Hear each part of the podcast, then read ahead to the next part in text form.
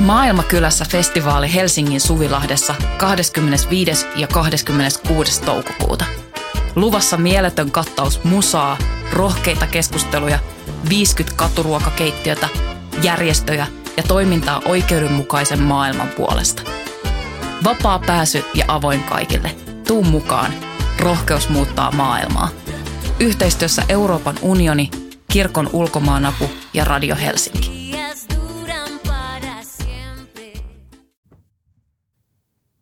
Romaanipodcast kuuluu kauas.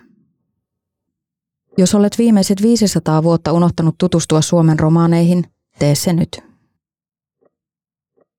Julkaissut Voima helmikuussa 2024. Romaanit ovat Suomen vanhimpia vähemmistöjä, mutta tiedetäänkö heistä tarpeeksi? Aika olisi, Natassa Ruut, Carmen Valerius, Dimitri Lindgren ja Janita Ruut ajattelivat, tarttuivat mikrofoniin ja aloittivat romaanipodcastin tuotannon. Halusimme vaikuttaa siihen, mitä Suomessa ajatellaan romaaneista. Monesti romaanit eivät saa tilaisuuksia itse sanoittaa asiaa ja halusimme puhua rehellisesti siitä, mitä kulttuuri meille merkitsee, Carmen sanoo. Kaikki ovat olleet mukana romaaniaktivismissa ja vaikuttaneet eri foorumeilla. Serkukset Natasha ja Janita Ruut ovat tunteneet aina. Muut olivat toisilleen hyvän päivän tuttuja sukulaisten kautta, kunnes kaikki neljä olivat muutamia vuosia sitten vaikuttamistyömatkalla tutustumassa Bulgaarian romaaneihin. Ajatus podcastin perustamisesta lähti liikkeelle. Inhoan hevosia, Dimitri toteaa hirtehisesti jaksossa kootut ennakkoluulot. Valtaväestöllä on edelleen tragikoomisen stereotyyppisiä olettamuksia vähemmistöstä, jonka kanssa se on asunut samassa maassa yli 500 vuotta. Tekijöitä kismittää myös, miten yksipuolista median kuvasto edelleen on. Sen sijaan, että kysyisi romanilta, ajatko Mersula Vermoon ja povaatko, kiinnostuneet voisivat tietää muutakin. Esimerkiksi sen, miten sanotaan romaanikielellä hyvää päivää. Tsihko diives. Toisaalta tämäkään ei ole tarpeen, jotta romaaneihin voisi tutustua, nuoret sanovat. Valtaväestöön kuuluvat jännittävät romaanien kohtaamista turhaan, koska pelkäävät tekevänsä jotakin väärin. Kulttuuriset tavat ovat kuitenkin perhekohtaisia ja koskevat vain romaaneita, eivät muita. Jos joku asia kiinnostaa, älä oleta, vaan kysy. Harvoin vastaus on, että en kerro sinulle mitään. Olemme suurimmaksi osaksi avoimia ja haluamme avata kulttuuria, Janita sanoo ja muut nyökyttelevät ympärillä. Yksi mielipide ei edusta yhteisöä. Natassa ja Dimitri pitivät hiljattain mediakoulutuksen journalismiopiskelijoille. Natassa kertoo, miten havahtui analysoidessaan median luomaa kuvaa romaaneista. Aina kun romaaneista uutisoidaan, artikkelien kommenttikentät täyttyvät stereotypioista, rasismista ja puhtaasta vihasta. Se ei ole ihme, kun katsoo uutisten sisältöä. Natassa sanoo, siitä, missä valossa romaanit tuodaan esille, käy hyvin ilmi, että toimittajilla ei ole tietoa romaanien historiasta. Romaanit ovat vähemmistönä lähtökohtaisesti huonommassa asemassa, mikä olisi hyvä ymmärtää, kun uutista lähdetään rakentamaan. Etnisen tai kulttuurisen taustan mainitseminen ei yleensä ole tarpeen. Toimittajat haluavat tuoda sen kuitenkin usein ilmi vaikka kiertoilmaisuin, kuten suoriin housuihin pukeutunut mies, jolloin yleisö heti arvaa, mistä vähemmistöstä puhutaan. Hyvin usein se ei ole uutisen kannalta olennaista. Dimitri huomauttaa, että toimittajat lankeavat usein myös toiseen sudenkuoppaan. Yhden ihmisen mielipide alkaa helposti edustaa koko yhteisöä. Toimittajat soittavat helposti kerta toisensa jälkeen samoille julkisuudessa aktiivisesti esiintyville henkilöille, kun tarvitsevat kommenttia romaaniyhteisöltä. Kun samojen yksittäisten henkilöiden kommentit toistuvat mediassa vuodesta toiseen, ne alkavat vaikuttaa romaaniyhteisön yleiseltä mielipiteeltä. Usein sellaiset, jotka ovat päässeet tähän kommentoijan asemaan, eivät välttämättä elä romaanikulttuurin sisällä tai heitä ei ole romaaniksi tunnistettavissa – Silti he puhuvat koko yhteisön suulla ja sitten koko yhteisö leimataan, Dimitri sanoo. Taipumuksena on esimerkiksi ongelmien silottelu. Jos joku mediakommentaattori sanoo, että ei ole koskaan kokenut syrjintää, se ei tarkoita, etteivätkö muut romaanit sitä kokisi. Muutosta on silti ilmassa. Media nostaa useammin esiin myös romaanien onnistumisia, nuoret sanovat.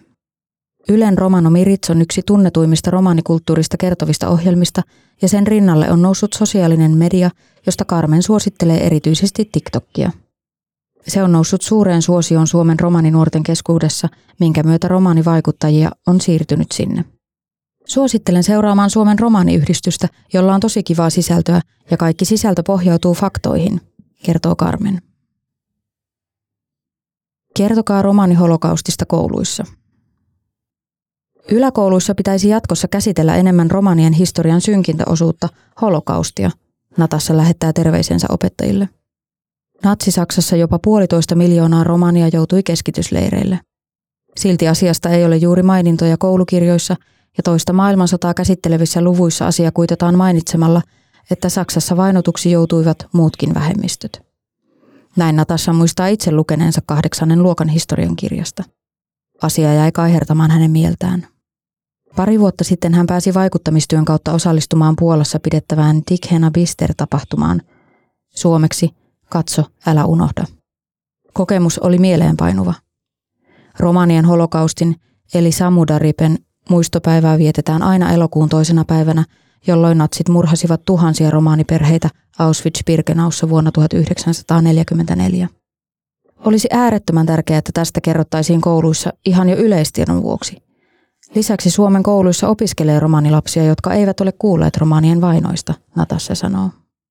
Carmenin mukaan opetussuunnitelmassa on muutenkin hyvin vähän mainintoja romaanikulttuurista, mutta opetushallituksen sivuilla ja Suomen romaaniyhdistyksellä on materiaaleja opettajille, jotka haluavat kertoa aiheesta. Sillan rakentajia tarvitaan. Turvallisuuden tunteen vuoksi vähemmistöt elävät usein omissa piireissään. Kontakteja valtaväestön ja romanien välillä tarvitaan, jotta tieto lisääntyisi. Mitkä ovat hyviä esimerkkejä siltojen rakentamisesta? Carmen sanoo, Vantaan ja Helsingin kaupungit ovat palkanneet muun muassa nuorisopalveluihin paljon romaaneita, millä on ollut tosi iso merkitys monien lasten ja nuorten elämään. Kun he näkevät romaanit ihan perustyöntekijöinä, he pääsevät tutustumaan kulttuuriin. Muutenkin työpaikoilla syntyy luontevia kontakteja. Voisiko valtaväestö opetella romaanikieltä? Se ei juuri kaalen kieltä tunne ja syyt ovat historiassa – Etenkin iäkkäämpi romaanisukupolvi on ollut perinteisesti sillä kannalla, että kieli pitää pitää yhteisön sisäisenä asiana. Ymmärrän miksi, Dimitri sanoo. Hän on joukosta ainoa, joka osaa kieltä sujuvasti. Vanhemmilla sukupolvilla on ollut pelkona assimilaatiopolitiikka, josta on syntynyt halu suojella kieltä ja pitää se romaanien keskuudessa. Historiassa nimenomaan kieli on ollut suojamekanismi. Jos on ollut tilanteita, jolloin on tarvinnut varoittaa muita romaaneita, se on puhuttu romaanikielellä.